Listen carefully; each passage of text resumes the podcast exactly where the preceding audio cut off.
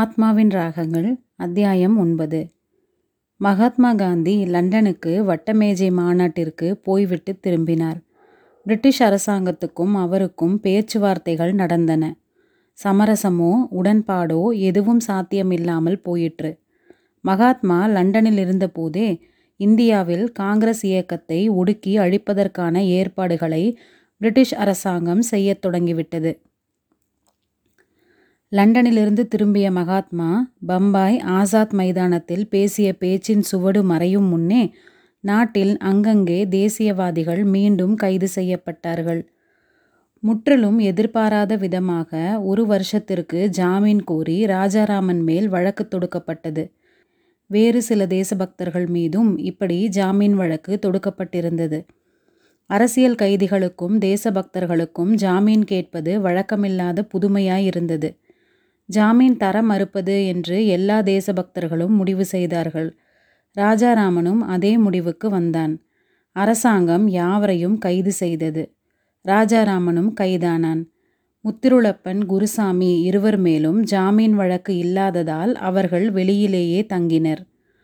எங்கோ வெளியே சுற்றிவிட்டு வாசகசாலைக்கு திரும்பி வந்தபோது மொட்டை கோபுர வாசலில் வைத்து அவனை போலீசார் கைது செய்ததால் அந்த செய்தி உடனே பத்தருக்கோ மதுரத்துக்கோ எட்டவில்லை. போலீஸ் எஸ்கார்ட்டுடன் 2 நாள் கழித்து அவன் கடலூருக்கு கொண்டு போகப்பட்டான். பத்தர், முத்திருளப்பன், குருசாமி 3 பேருமே ரயில் நிலையத்தில்தான் அவனை பார்த்தார்கள்.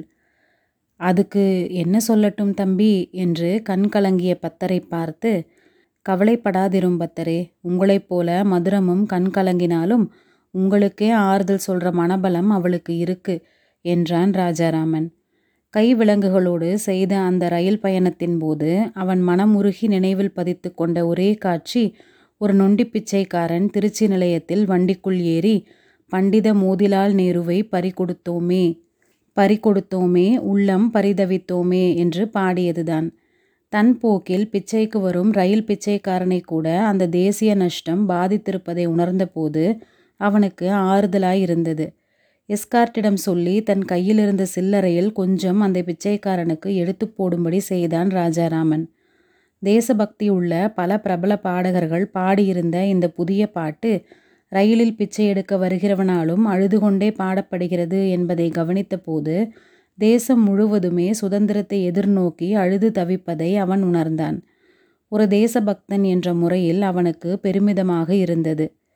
கடலூர் சிறையில் வேறொரு எதிர்பாராத தொந்தரவும் இருந்தது. முன்பு வேலூர் ஜெயிலில் கூட இருந்த எல்லாருமே தேசபக்தர்களாக இருந்தார்கள். இங்கேயோ அப்படியில்லாமல் பயங்கரவாதிகள் சிலரும் பல்வேறு கிரிமினல் குற்றவாளிகளும் அடங்கிய அசோசியேஷன் பிளாக் ஒன்றில் ராஜாராமன் அடைக்கப்பட்டான்.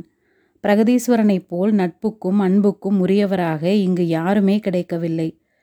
வார்டன்களோ கிரிமினல் கைதிகள் யார், தேசபக்தர்கள் யார் என்று சிறிதும் தரம் பிரிக்காமல் எல்லாரையுமே கிரிமினல் கைதிகளைப் போலவே கொடுமையாக நடத்தினார்கள். சிறைவாசத்தின் முழு கொடுமையும் இப்போது கடலூரில்தான் ராஜாராமனுக்கு நன்றாக தெரிந்தது. அவன் கடலூருக்கு வந்த 2வது வாரம் மதுரம் எழுதி கொடுத்த கடிதம் ஒன்றை வாங்கி பத்தர் தபாலில் அவனுக்கு அனுப்பியிருந்தார். உண்மை அன்புக்கு மனிதர்களில்லாத அந்த சிறையின் சூழலில் அவள் கடிதம் அவனுக்கு பெரிய ஆறுதலாயிருந்தது. யாருடைய பவித்திரமான மனதில் நான் சதா காலமும் விரும்பி சிறைப்பட்டு குடியிருக்கிறேனோ அவருடைய பாதா ரவிந்தங்களுக்கு அநேக கோடி நமஸ்காரங்கள். செய்தியை பத்தர் வந்து சொன்னதும் அதிர்ந்து போனேன். பாவி, எந்த வேளையில் உங்கள் மேல் பிரியம் வைத்தேனோ அந்த வேளையிலிருந்து உங்களுக்கு சிறைவாசமாக வந்து கொண்டிருக்கிறது. சிறு வயதிலிருந்து நான் கூண்டுக்கிளியாகவே வளர்க்கப்பட்டவள். உங்களை பார்ப்பதற்கு முன்னால் மனிதர்கள் மேல் பிரியம் செலுத்துவதை பற்றி எனக்கு தெரியாது. உங்களை கூட நான் முகத்துக்கு முகம், நேருக்கு நேர் முதலில் பார்க்கவில்லை. நான் முதலில் பார்த்தது உங்கள் பொன்னிற உட்பாதங்களைத்தான். அழகர் கோவில் தங்க விமானத்தில் பளீரென்று 2 பாதங்களை வடித்திருக்கிறார்கள். மொட்டை மாடி விளிம்புச் சுவரில் காலை வெயிலில் தகதகவென்று தங்கத் திருவடிகளாய் மின்னிய உங்கள் உள்ளங்கால்களைத்தான் முதலில் நான் பார்த்தேன். அந்த பாதங்களை பார்த்தவுடன் கள்ளழகர் கோவில் விமானத்தில் பார்த்த தங்கத் திருவடிகள்தான் எனக்கு நினைவு வந்தன. தெரியாமல் நான் உங்கள் கால்களில் எரிந்துவிட்ட பூக்களுக்காக நீங்கள் என்னை கோபித்து கொண்டீர்கள். அப்போது அதற்காக நான் உங்களிடம் பணிந்து மன்னிப்பு கேட்டுக்கொண்டாலும் அர்ச்சிக்க வேண்டிய தகுதியுள்ள பாதங்களிலேயே என்னுடைய பூக்களை நான் அர்ச்சித்திருப்பதாக உள்ளூர மகிழ்ந்து பெருமைப்படவே செய்தேன். இப்படியெல்லாம் மனம் திறந்து உங்களுக்கு கடிதம் எழுதும்போது ஏதாவது தப்பாக அசட்டு பிசட்டென்று எழுதுகிறேனோ என்று எனக்கு பயமாகவும் இருக்கிறது. நான் ரொம்ப படித்தவளில்லை. ஜமீன்தாருடைய ஏற்பாட்டில் தமிழ்ச்சங்கத்து கவிராயர் ஒருவர் கொஞ்ச நாள் நிகண்டு, நன்னூல், நைடதம், திருவிளையாடல் புராணம், பிரபுலிங்க லீலை எல்லாம் எனக்கு சொல்லி கொடுத்திருக்கிறார். வாசகசாலைக்கு வருகிற பத்திரிகைகளில் சுதந்திர சங்கு, காந்தி எல்லாம் பிரியமாக நானே தேடி வாங்கி படிக்கிறேன். ஆனாலும் நான் ஒரு கவி இல்லை. ஆனால் உங்களுக்கு எழுதுகிறோம் என்ற ஒரே காரணத்தினால் என்னுடைய கடிதத்தை நான் விசேஷ சிரத்தையோடு, ஒரு கவியின் உற்சாகத்தோடு எழுத முற்படுகிறேன். எழுதுகிறவர்களின் திறமையினால் அன்றி எழுதப்படுகின்றவர்களின் சிறப்பால் மட்டுமே சில விஷயங்களுக்கு கவிதையின் அந்தஸ்து வந்து சேரும் போலிருக்கிறது. இந்த கடிதத்திலும் அப்படி ஏதாவது ஒரு அந்தஸ்து இருக்குமானால் அதற்கு இதை எழுதுகிற என் திறமை காரணமல்ல. நான் இதை யாருக்கு எழுதுகிறேனோ அவருடைய பெருமைதான் அதற்கு காரணமாக இருக்கும். பத்தர் என்னிடம் நீங்கள் கைதாகிவிட்ட செய்தியை வந்து சொன்னபோது நான் அழுதேன். என்னம்மா, நீயே இப்படி பச்சை புள்ள கணக்காக அழுத எப்படி? எங்களுக்கெல்லாம் ஆறுதல் சொல்கிற மனோபலம் உனக்கு உண்டுன்னு அவர் சொல்லிட்டு போகிறாரு என்றார் பத்தர். உடனே, நீங்கள் அப்படி எனக்கு ஒரு கட்டளையிட்டிருந்தால் அதை நான் நிறைவேற்ற வேண்டியது என்னுடைய முதல் கடமை என்று நான் உணர்ந்தேன். நான் உங்களுக்கு கட்டுப்பட்டவள், உங்கள் சொல்படி நடக்க விரும்புகிறவள். நீங்கள் விடுதலையாகி வருகிற வரை சகல காரியங்களையும் நான் கவனித்து கொள்கிறேன். சிறைவாசம் என்ற ஒரு கவலையை தவிர வேறெந்த கவலையையும் நீங்கள் படக்கூடாது. நீங்கள் விடுதலையாகி வந்து உங்களுடைய கம்பீர திருவுருவத்தை தரிசிக்க ஒவ்வொரு நாளும் நான் ஏங்கிக் கொண்டிருப்பேன் என்பது ஒன்று மட்டும் உங்களுக்கு நினைவிருந்தால் போதும். பக்கத்தில் இருக்காவிட்டாலும் மானசீகமாக நானும் உங்களோடு இருந்து அந்த சிறைவாசத்தை அனுபவிப்பதாகவே எனக்குள் பாவித்து கொண்டிருக்கிறேன். முடிந்தால் இந்த மாத முடிவில் பத்தரை கடலூருக்கு அனுப்புவேன். என்னுடைய இந்த கடிதத்துக்கு நீங்கள் பதில் எழுத முடியாமல் போனாலும் பத்தர் வரும்போது அவரிடம் நேரிலே ஏதாவது கூறி அனுப்புங்கள். அதை கேட்டே நான் திருப்திப்பட்டு கொள்வேன். பத்தர் வரும்போது அவரிடம் நேரில் சில தகவல்கள் சொல்லி அனுப்புகிறேன். இந்த கடிதத்தில் என்னை அறியாமல் நான் ஏதாவது பிழை செய்திருந்தால் பொறுத்தருள வேண்டுகிறேன். என்றும் தங்கள் அடிமை மதுரவல்லி என்று கடிதத்தை முடித்திருந்தாள் அவள். இந்த கடிதத்தை அது தனக்கு கிடைத்த தினத்தன்றே பல முறை திரும்ப திரும்ப படித்துவிட்டான் ராஜாராமன். பாலைவனத்தின் இடையே பயணம் செய்யும்போது பருக கிடைத்த நல்ல தண்ணீர் போல இருந்தது அது. வேலூர் சிறைவாசம் எந்த அளவுக்கு ஒரு குருகுல வாசத்தை போல சுகமாக கழிந்ததோ அப்படி இது கழியவில்லை. வேலூரிலும் தனி கொட்டடி இல்லையானாலும் ஒரே பிளாக்கில் அடைக்கப்பட்டிருந்த அத்தனை கைதிகளும் சுதேசி இயக்கத்தினால் மட்டுமே சிறைக்கு வந்தவர்களாக இருந்தனர். தவிர அந்த சிறைவாசத்தின் கடுமையே தெரியாதபடி பிரகதீஸ்வரன் போன்ற ஒருவரின் நட்பும் பாசமும் அவனுக்கு அங்கே கிடைத்திருந்தன. இங்கேயோ எல்லாமே கடுமையாக இருந்தது. 20-30 பேர் கொண்ட அசோசியேஷன் பிளாக் முதல் நாள் மாலை 6 மணிக்கு பூட்டப்பட்டால் மறுநாள் காலை 6 மணிக்குத்தான் மறுபடி திறந்து விடுவார்கள். அவசர மலஜல உபாதைகளை உள்ளேயே ஒரு கோடியில்தான் முடித்து கொள்ள வேண்டும். ஈக்களும் கொசுக்களும் தாராளமாக பறக்க கக்கூஸ் வாடை வீசும் ஒரு நரகமாக இருந்தது அந்த கொட்டடி. இரவு நேரமாக கொட்டடியிலேயே உள்ளே இருக்கும் துர்நாற்றங்கள் சுற்றி சுற்றி வரும்.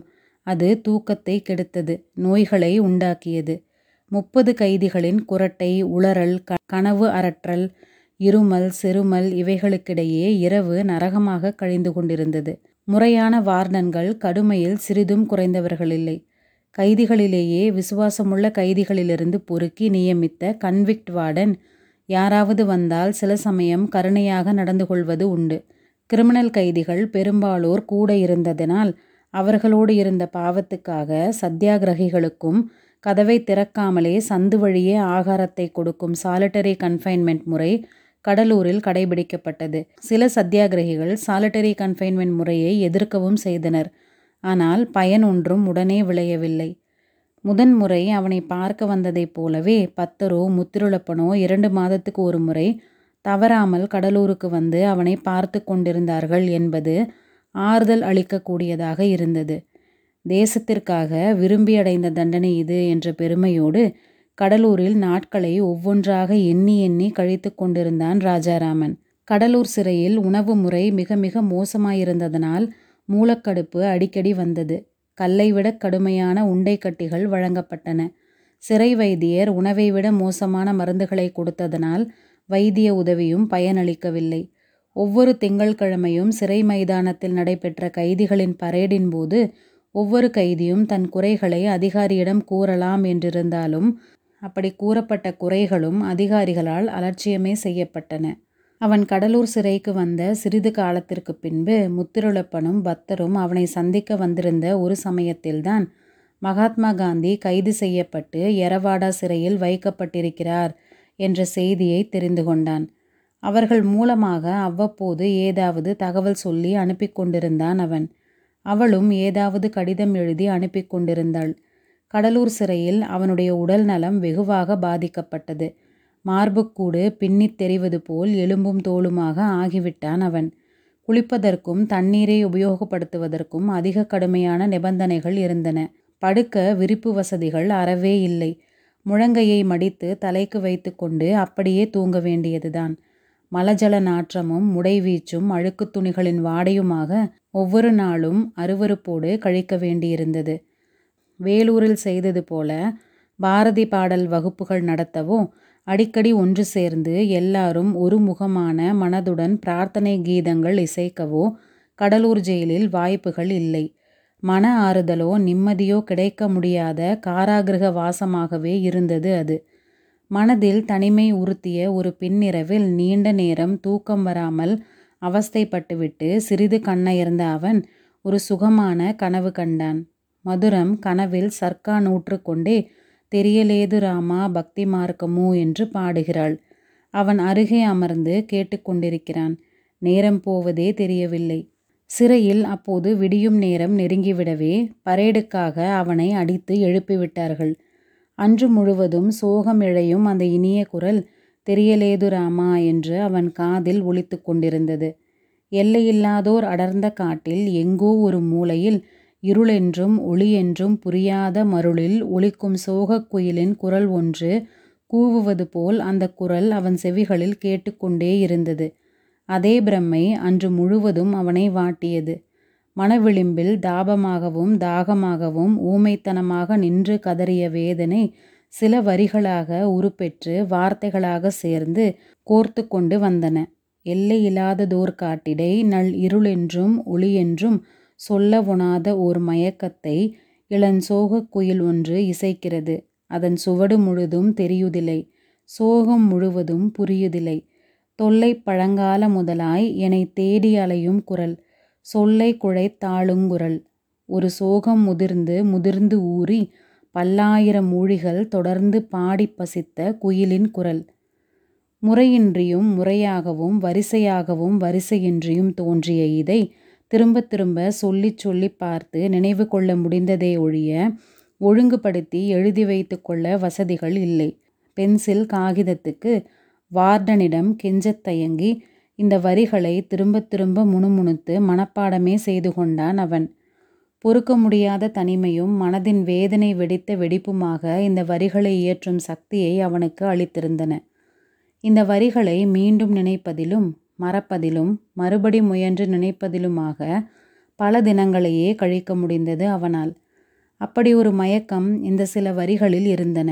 விடுதலையானதும் இதை டைரியில் எழுதி கொள்ள எண்ணினான் அவன். ஒவ்வொன்றாக மாதங்கள் ஓடின. அவன் விடுதலையாவதற்கு ஒரு மாதத்திற்கு முன்பாக வந்திருந்த போது நாகமங்கலம் ஜமீன்தார் காலமாகிவிட்ட செய்தியை பத்தர் தெரிவித்தார். அதை ஏன் அவர் தன்னிடம் தெரிவிக்கிறார் என்பது முதலில் அவனுக்கு புரியவில்லை. சிறிது நேரத்தில் அது புரிந்தது.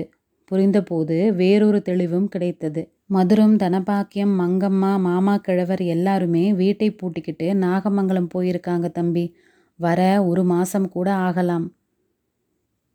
போக வேண்டியதுதானே? அவன் குரலில் சிறிது ஏளனம் ஒலித்தது. பாவம், தனபாகியத்துக்கு இது பெரிய சோதனை. அவனுக்கு அவர் மேலும் இப்படி கூறியது இன்னும் புரியவில்லை. மதுரத்துக்கு இனிமே தகப்பனார் இல்லை. நீங்கள் என்ன சொல்கிறீங்க பத்தரே? நான் சொல்கிறது புரியலைங்களா தம்பி? புரியும்படியாக நீங்கள் சொன்னால்தானே. நம்ம மதுரம் ஜமீன்தார்கிட்ட தனபாக்கியத்துக்கு பிறந்த பொண்ணு. நாகமங்கலத்தார் தான் அதுக்கு அப்பா. ஜமீன்தார் இதை அதிகமாக வெளியில் சொல்லிக்கிறதில்ல. ஆனால் தன் மகள்ங்கிற முறையில் மதுரத்துக்கிட்ட அவருக்கு கொள்ளை வாஞ்ச. அதுவரை ஜமீன்தாரை பற்றி தான் நினைத்திருந்த நினைப்புகளுக்காக மனம் கூசி என்ன பதில் பேசுவதென்றே தெரியாமல் இருந்தான் ராஜாராமன்.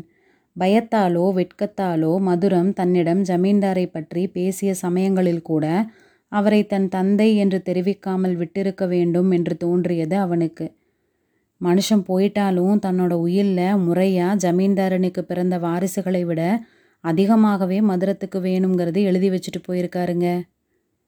இதையே நீங்கள் இது வரைக்கும் என்கிட்ட சொல்லலை. எப்படி சொல்கிறதுன்னு தெரியலை, அதனால் சொல்லலை. சொல்ல அவசியமும் ஏற்படலை. ஜமீன்தாரோட முகஜாடையை நீங்கள் மதுரத்துக்கிட்ட பார்த்துருப்பீங்கன்னு நினச்சேன். மதுரம் கூட உங்ககிட்ட சொல்லலையா தம்பி? என்ன கேள்வி கேட்குறீங்க பத்தரே? அம்மாவுக்கு புருஷன் யாருன்னு மக எப்படி கூச்சம் இல்லாமல் பேச முடியும்? ஏன், இதில் தப்பொன்றும் இல்லைங்களே. ராஜாராமனுக்கு மனம் லேசாகிவிட்டால் போலிருந்தது. மகள் பெயருக்கு அபிஷேகம் செய்ய வந்த தந்தையைப் போல அந்த நாகமங்கலம் ஜமீன்தார் கோவிலில் அன்று அமர்ந்திருந்த காட்சியை மீண்டும் நினைவு கூற முயன்றான் அவன். தன்னுடைய மனம் சில வேளைகளில் செய்துவிட்ட தப்பான அனுமானங்களுக்காக இப்போது தனக்குத்தானே வெட்கப்பட்டான் ராஜாராமன். மதுரத்தை உடனே பார்க்க வேண்டும் போல இப்போது பிரியம் பொங்கியது அவனுள். சேற்றில் தாமரை பூவாக அவனுள் அவள் நிரூபணம் பெற்றுவிட்டாள். அந்த நிரூபணம் அவன் அன்பை தாகமாகவே மாற்றியது. அவன் அவளை காணத் தவித்தான். எல்லையில்லாததோர் காட்டில் நள்ளிருளென்றும் ஒளியென்றும் என்ற வரிகள் அவனுக்கு நினைவு வந்தன. அந்த குரல் இப்போது புரிந்தது. அது யாருடையது என்றும் தெரிந்தது. மதுரத்துக்கு தன்னுடைய ஆறுதல்களை தெரிவிக்கும்படி அவன் பத்தரிடம் கூறி அனுப்பினான். மறுமாதம் அவன் விடுதலையாகிற தினத்தன்று அவனை அழைத்து கொண்டு போக முத்துருளப்பனும் பத்தரும் கடலூர் வந்திருந்த போது மதுரமே ஒரு கடிதம் கொடுத்தனுப்பியிருந்தாள். அவன் பத்தரிடம் கூறி அனுப்பியிருந்த வார்த்தைகள் தனக்கு மிகவும் ஆறுதல் அளித்ததாக அவள் எழுதியிருந்தாள்.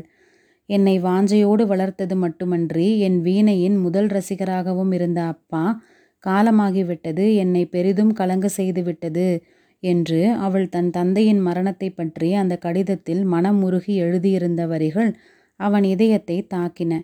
சிறு வயதிலிருந்து ஜமீன்தார் தன்னை செல்லப்பெண்ணாக வளர்த்த பெருமைகளை ஒவ்வொன்றாக அந்த கடிதத்தில் அவள் கூறியிருந்தாள்.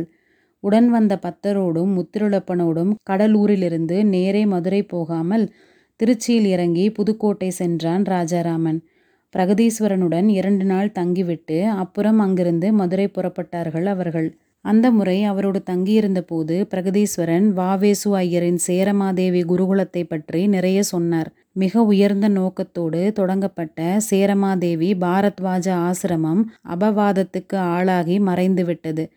பாரத பண்பாட்டிலும் தேசபக்தியிலும் சிறந்த தீரராகிய வாவேசு ஐயர் ஊரின் சூழலினாலும் உடனிருந்த சிலரின் தேவையற்ற அளவு கடந்த ஆசார பிடிப்பினாலும் தவறாக புரிந்து கொள்ளப்பட்டு விட்டதனால் தமிழ்நாட்டிலும் ஒரு ஞான தபோவனம் உருவாக முடியாமல் போயிற்று. மறுபடியும் ஒரு பெரிய ஆசிரமம் தோன்ற வேண்டும். சேரமாதேவி குருகுலத்துக்கு ஏற்பட்டது போன்ற அபவாதம் எதுவும் ஏற்பட்டு விடாமல் தெளிவான நோக்கத்துடன் சாதி பேதமற்ற அடிப்படையிலும் தாழ்த்தப்பட்டோர் உயர வழிவகுக்கும் திட்டங்களுடனும் காந்திய லட்சியங்களுடனும் ஒரு அருமையான குருகுலம் ஆரம்பிக்க வேண்டும். பயிற்சி திட்டங்களும் சுதேசி மனப்பான்மையை வளர்க்கும் நாட்டுப்புற ஆசிரம வாழ்வும் இல்லாமல் வேகமாக நாட்டை திருத்த முடியாது. மனிதர்கள் ஒரே சாதி, அவர்களில் ஏற்றத்தாழ்வு இல்லை என்ற உணர்வை கலந்து பழகும் பண்பாடுகளால் தான் நடைமுறைக்கு கொண்டு வர முடியும் என்றார் பிரகதீஸ்வரன். அவர் விவரித்து சொல்லிய விதத்திலும் எடுத்துக்காட்டிய பழைய பாலபாரதி இதழ்களை படித்ததிலிருந்தும் ஒரு தேசிய சமூக ஞான பீடம் வேண்டும் என்ற ஆசை ராஜாராமனுக்கும் ஏற்பட்டது. அவன் மனதின் வித்தூன்றினாற்போல் அழுத்தமாக பதியும்படி அந்த கருத்தை நன்றாக எடுத்துச் சொல்லியிருந்தார் பிரகதீஸ்வரன். இங்கே புதுக்கோட்டை சீமையில் இடமோ அதற்கு வேண்டிய பொருளுதவியோ எனக்கு கிடைக்கல. நகர சூழலிலிருந்து விலகிய இடமும் கொஞ்சம் பொருள் வசதியும் கிடைத்தால் நானே அப்படி ஒரு குருகுலத்தை தொடங்கிடுவேன். இன்று என்னுடைய ஆசையெல்லாம் அதில்தான் இருக்கிறது. செயல் திட்டத்தோடு கூடிய அமைப்பு இல்லாமல் நாம் காணும் புதிய பாரத சமூகத்தை உருவாக்க முடியாது. இயக்கங்கள் நாட்டுக்கு விடுதலை வாங்கி கொடுக்கலாம். சமூக பழக்க வழக்கங்களில் உள்ள அடிமைத்தனத்திலிருந்தும் அறியாமையிலிருந்தும் விடுதலை பெற இப்படி அமைப்புகள் நாடெங்கும் அவசியம். நாளை இந்தியாவை இவைதான் காக்க முடியும் என்றார் அவர். காந்தி மகானின் சபர்மதி ஆசிரமத்தின் தன்மையும் சேரமாதேவி குருகுலத்தின் லட்சியமும் சாந்தி நிகேதனின் அழகும் பொருந்திய ஒரு புது அமைப்பை அவர் விரும்பினார். புதுக்கோட்டையிலிருந்து விடைபெறும்போது பிரிய மனமில்லாமலே பிரிந்தார்கள் அவர்கள். மதுரை திரும்பியதும் ராஜாராமன் மதுரம் இருந்த கோலத்தை பார்த்து அதிர்ச்சியடைந்தான். ஏதோ காய்ச்சலில் விழுந்து பிழைத்து எழுந்தவள் போல் இழைத்து வாடியிருந்தாள் அவள். தனபாகியம் வெள்ளை புடவையும் நெற்றியில் திருநீருமாக கோலம் மாறியிருந்ததையும் அவன் கவனித்தான். என்னென்னவோ தப்பு தப்பாக நினைத்திருந்த பழைய நினைவுகளுக்காக அவன் மனம் கூசியது. திரும்ப திரும்ப தெரிவதையும் ஏற்கனவே தெரிந்து கொண்டிருந்ததையும் சேர்த்து நினைத்த போதெல்லாம் அவன் மனம் கூசியது. அவன் மதுரத்துக்கு நிறைய ஆறுதல் சொல்லி தேற்றினான். நாகமங்கலத்தாரை பற்றி அவன் துக்கம் கேட்க தொடங்கிய போதே அவள் சிறு குழந்தை போல் விசும்பி விசும்பி அழத் தொடங்கிவிட்டாள். தந்தையின் மேல் அவளுக்கிருந்த பாசம் அவனை வியக்க செய்தது. ஜமீன்தாரின் பெருந்தன்மையை பற்றி அவள் சம்பவமாக சொல்லி அழுதாள். தம்முடைய சொந்த மனைவி வயிற்று பிள்ளைகளைப் போலவும் அதைவிட அதிக கனிவுடனும் தன்னை அவர் பேணி வளர்த்ததையெல்லாம் அவள் கூற கேட்டு கேட்டு அவர் ஒரு ஜஸ்டிஸ் கட்சி ஆள் என்ற எண்ணமும் மாச்சரியமும் மெல்ல மறைந்து பெருந்தன்மையான ஒரு மனிதர் என்ற எண்ணம் மட்டுமே தோன்றி அமைதி பெற்றது அவன் மனதில். போகப் பொருளாக கிடைத்த ஒருத்தியை அப்படியே ஒதுக்கிவிடாமல் அவளையும் மனைவியாக நடத்தி அவள் மகளையும் வாஞ்சையோடு மகளாக பாவித்த பெருந்தன்மைக்காக மனசாட்சியுள்ள மனிதர் என்ற அளவு அவன் இதயத்தில் புதுப்பார்வை பெற்றார் நாகமங்கலத்தார். சமூகத்துக்கு பயந்து அந்தரங்கமாக இருந்தாலும் இந்த உறவுக்கும் பாசத்துக்கும் அவர் போலித்திரையிட்டு மனதிலிருந்து மூடவில்லை என்பது ராஜாராமனுக்கு பெரிய காரியங்களாக தோன்றின. ராஜாராமன் விடுதலை பெற்று வந்த பின் திலகர் தேசிய வாசகசாலை நண்பர்கள் கதர் பிரச்சாரத்தில் தீவிரமாக ஈடுபட்டார்கள். தெருத்தெருவாக கிராமமாக பாரதி பாடல்கள் முழங்கின. கதர் விற்பனை துரிதமடைந்தது. வந்தே மாதர கீதம் வளர்ந்தது. எங்கும் ராட்டை நூற்பவர்கள் பெருகினார்கள். இந்த நல்ல சமயத்தில் மறுபடியும் தங்கள் வட்டாரத்து தேச தொண்டர்களை சிறைக்கு அனுப்புவதற்காக ஜோடிக்கப்பட்ட சதி வழக்கு ஒன்றை ராஜாராமனும் நண்பர்களும் எதிர்கொள்ள வேண்டியிருந்தது. விருதுப்பட்டி தபால் ஆபீஸ் மீதும் ஸ்ரீவில்லிபுத்தூர் போலீஸ் ஸ்டேஷன் மீதும் வெடிகுண்டு எறிந்து தகர்க்க முயன்றதாக உண்மை தேச தொண்டர்களான Kamaraj Nadar, K. Arunachalam, K. S. Muthusamy ஆசாரி, மீசலூர் நாராயண்சாமி, விருதுப்பட்டி மாரியப்பா ஆகியவர்கள் மேல் ஜோடிக்கப்பட்ட வழக்கு ஒன்றை ராமநாதபுரம் போலீசார் தொடர்ந்தார்கள். வேலூர் சிறையில் ஏற்கனவே அவதிப்பட்டு கொண்டிருந்த காமராஜ் போன்ற சத்தியாகிரகிகளை மீண்டும் நீண்ட காலம் வெளியே வர முடியாமல் செய்ய முயன்ற இந்த பொய் வழக்கை வக்கீல் ஜார்ஜ் ஜோசப் அவர்களின் உதவியால் அல்லும் பகலும் அயராது பாடுபட்டு முறியடித்தார்கள் ராஜாராமனும் நண்பர்களும். இந்த வழக்கின் மூலம் மதுரை ராமநாதபுரம் சீமையின் பல அருமையான தேசபக்தர்களின் வாழ்வையே ஒடுக்கிவிட முயன்ற அரசாங்கத்தின் சதி தவிடு பொடியானது. இந்த வழக்கில் வெற்றி பெற அல்லும் பகலும் அன்ன ஆகார கவலையின்றி ராஜாராமனும் முத்துருளப்பனும் நண்பர்களும் அலைந்தார்கள்.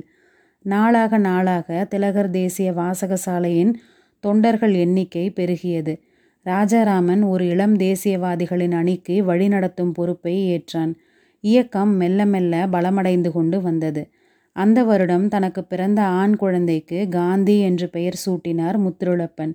அதே சமயம் ரத்தினவேல் பத்தருக்கு ஒரு பேரன் பிறந்தான். அந்த குழந்தைக்கு ஒரு நல்ல பெயர் சொல்லும்படி ராஜாராமனை கேட்டார் பத்தர். ராஜாராமன் சித்ரஞ்சன் என்று பத்தரின் பேரனுக்கு பெயர் சூட்டினான். திலகர் தேசிய வாசகசாலையின் செலவுகள், துண்டு பிரசுரங்கள் அச்சிட்டு விநியோகிக்கும் செலவு, கஷ்டப்படும் தேசத்தொண்டர் குடும்பங்களுக்கு உதவி என்று எல்லா செலவுகளுக்கும் பொக்கிஷதாரராக அமைந்தது போல் முகங்கோணாமல் கொடுத்தாள் மதுரம். ஜமீன்தார் இறந்த வருஷம் முழுவதும் கச்சேரிக்கோ மேடையில் பாடவோ ஒப்புக்கொள்ளாமல் துக்கம் கொண்டாடினாள் அவள். தனபாக்கியம் வெளியே நடமாடுவதையே நிறுத்தியிருந்தாள். குடும்பத்தை விட விசுவாசமாக அவர்கள் நாகமங்கலத்தாரை பாவித்த அந்த உண்மை அன்பு ராஜாராமனை கவர்ந்தது.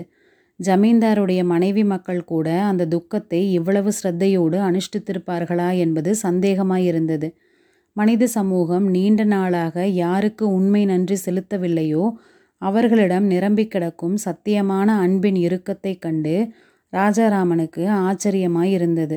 மனிதர்கள் யாருடைய அன்பு பணத்துக்காக மட்டுமே கிடைக்கும் என்று நினைக்கிறார்களோ அவர்களிடம் பணத்தை கொண்டு அளவிட முடியாத பிரியம் சுமந்து கிடப்பதை அவன் கண்டான். யாருடைய மனங்கள் நிதிவழி நேயம் நீட்டும் பொதுமனம் என்று பல்லாயிரம் ஆண்டுகளாக பாடி வைத்து பழி சுமத்தப்பட்டிருக்கிறதோ அவர்களிடம் மனமே ஒரு பெரிய அன்பு நிதியாக இருப்பதை அவன் கண்ணெதிரே பார்த்து கொண்டிருந்தான். ஜமீன்தாருடைய பிறந்த நாளை நினைவு வைத்து ஏழைகளுக்கு அன்னதானம் செய்வது முதல் அவர் இறந்த தேதியில் விரத நியமங்களோடு திதி கொடுப்பது வரை தனபாகியமும் மதுரமும் காட்டிய அக்கறை அவனை மலைக்க செய்தது. அன்பை கலையாகவே சங்கீதம் போல நிருத்தியம் போல போற்றி வளர்க்கும் நாகரிகம் இவர்கள் குலதனம் போலிருக்கிறது என்றே அவன் எண்ணினான். ஜமீன்தார் தனபாக்கியத்துக்கு ஊரறிய தாலி கட்டவில்லை. ஆனால் தனபாக்கியமோ அதை சிறுமையாக எண்ணியதாகவே தெரியவில்லை. இது மிக மிக வினோதமாயிருந்தது அவனுக்கு. அந்த குடும்பத்தின் மேல், குடும்பமாக உலகம் கருதாத வீட்டின் மேல் எல்லையற்ற பரிவு ஏற்பட்டது அவன் மனதில். அவர்களுடைய விளம்பரம் பெறாத பண்பாடு அவனை கருத்தூன்றி கவனிக்க செய்தது. உயர்ந்த சாதி குடும்பங்களில் இருப்பதை விட சுத்தத்தில் அக்கறை, தேவதைகளை விட அழகு, கந்தர்வர்களை விட கலையில் சிரத்தை, பிராமணர்களை விட விரதங்களில் பற்று, மேதைகளை விட அதிகமான குறிப்பறியும் நாகரிகம், படித்தவர்களை விட இங்கிதம் இவையெல்லாம் ஒரு தாசியின் வீட்டில் இருப்பதைக் கண்டு அவன் சொல்ல முடியாத வியப்பில் மூழ்கினான். இது இவர்கள் குலதனம் என்று அவன் மனம் இடையராது கூவியது. பரிசுத்தமான அன்புதான் இவளுடைய முதல் சங்கீதம். இவள் வாசிக்கும் சங்கீதமோ அதே அன்பின் இன்னொரு வெளியீடு என்று மதுரத்தை பற்றி அவன் எண்ணினான்.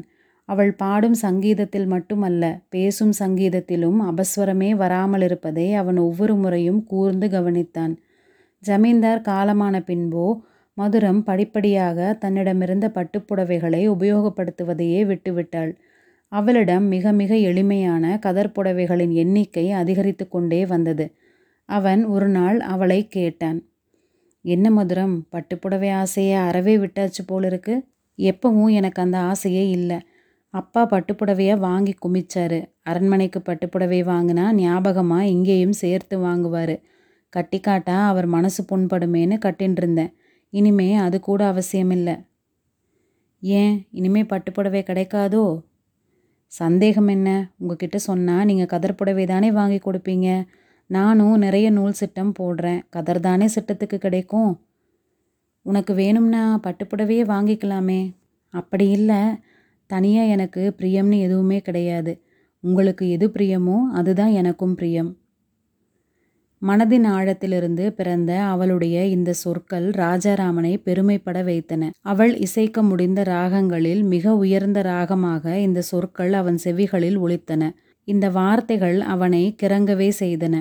முரட்டுத்தனமும் இங்கிதமும் நளினமும் நாசூக்கும் நாகரிகமும் தெரியாத பல ஜமீன்தார்களும் செல்வ குடும்பத்து இளைஞர்களும் அவற்றை முதல் முதலாக தாசிகளின் வீடுகளிலிருந்துதான் இப்படிப்பட்ட நளினவதிகளிடம் கற்றுக்கொள்கிறார்களோ என்று கூட அவன் அடிக்கடி நினைக்கத் தொடங்கியிருந்தான். சங்கீதமும் கலைகளும் தான் மனிதனை நாகரிகமடைய செய்கின்றன என்று கூறுவது உண்டு. ஆனால் குரூரமான மனிதர்களாகிய பல செல்வந்தர்கள் கருணை, அன்பு, இங்கிதம் போன்ற கனிவான அம்சங்களையே கலையை ஆளும் அழகின் கிரகங்களில்தான் படித்து தேறுகிறார்கள் என்ற நம்பிக்கை நாளுக்கு நாள் அவனுள் வலுத்தது. நாகமங்கலம் ஜமீன்தாரின் பட்ட மகிழ்ச்சி அவரை கணவனாகவும் கணவானாகவும் வேண்டுமானால் ஆக்கியிருக்கலாம். ஆனால் மதுரை 1ஆம் நம்பர் சந்தில் தனபாக்கியத்தின் அன்பு கிடைத்த பிறகே அவர் மனிதராக நாகரிகமடைந்திருக்க முடியும் என்று அவனுக்கு புதிதாக ஒரு கருத்து தோன்றியது. ஜப்பானிய கெய்ஷாக்களை பற்றி இப்படி கூறும் ஒரு ஆங்கில புத்தகத்தை அவன் படித்திருந்தான். கெய்ஷாக்களைப் போலவே தமிழ்நாட்டு தேவதாசிகளிடம் அந்த பண்பு நிறைந்திருப்பது அவனுக்கு புரிந்தது. மிருச்ச கடிகத்தில் சாருதத்தனுக்கு கிடைத்த சுகம் அன்பின் சுகமாகத்தான் இருக்க வேண்டும்.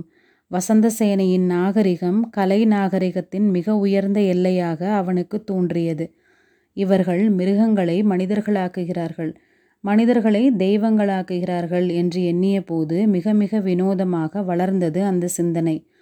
வேட்டையிலும் குடியிலும் மல்யுத்தத்திலும் போதையேறி கிடந்த நாகமங்கலம் ஜமீன்தாரை தனபாக்கியம் மனிதனாக்கி சங்கீத ரசிகராக மாற்றிவிட்டாள். தனபாக்கியத்தின் மகளோ வெறும் மனிதனாகிய என்னை தன்னுடைய பக்தியால் தெய்வமாகவே ஆக்க முயல்கிறாள். என்னையே எண்ணி உருகி உருகி தெரியலேது ராமா பக்தி மார்க்கமோ என்று பாடுகிறாள். மனிதனை பக்தி செய்த உடம்பை இழப்பதன் மூலம் தெய்வத்தை பக்தி செய்யும் தத்துவத்துக்கு உலகத்தை பழக்கும் உபாசனா மார்க்கங்களில் ஒன்றாகவே தொடக்கத்தில் இந்த துறை தோன்றியதோ என்றெல்லாம் பலவிதமாக சிந்திக்கத் தொடங்கிய போது அவன் மனதிலிருந்த பல பழைய மாச்சரியங்களை அந்த சிந்தனை போக்கிவிட்டது.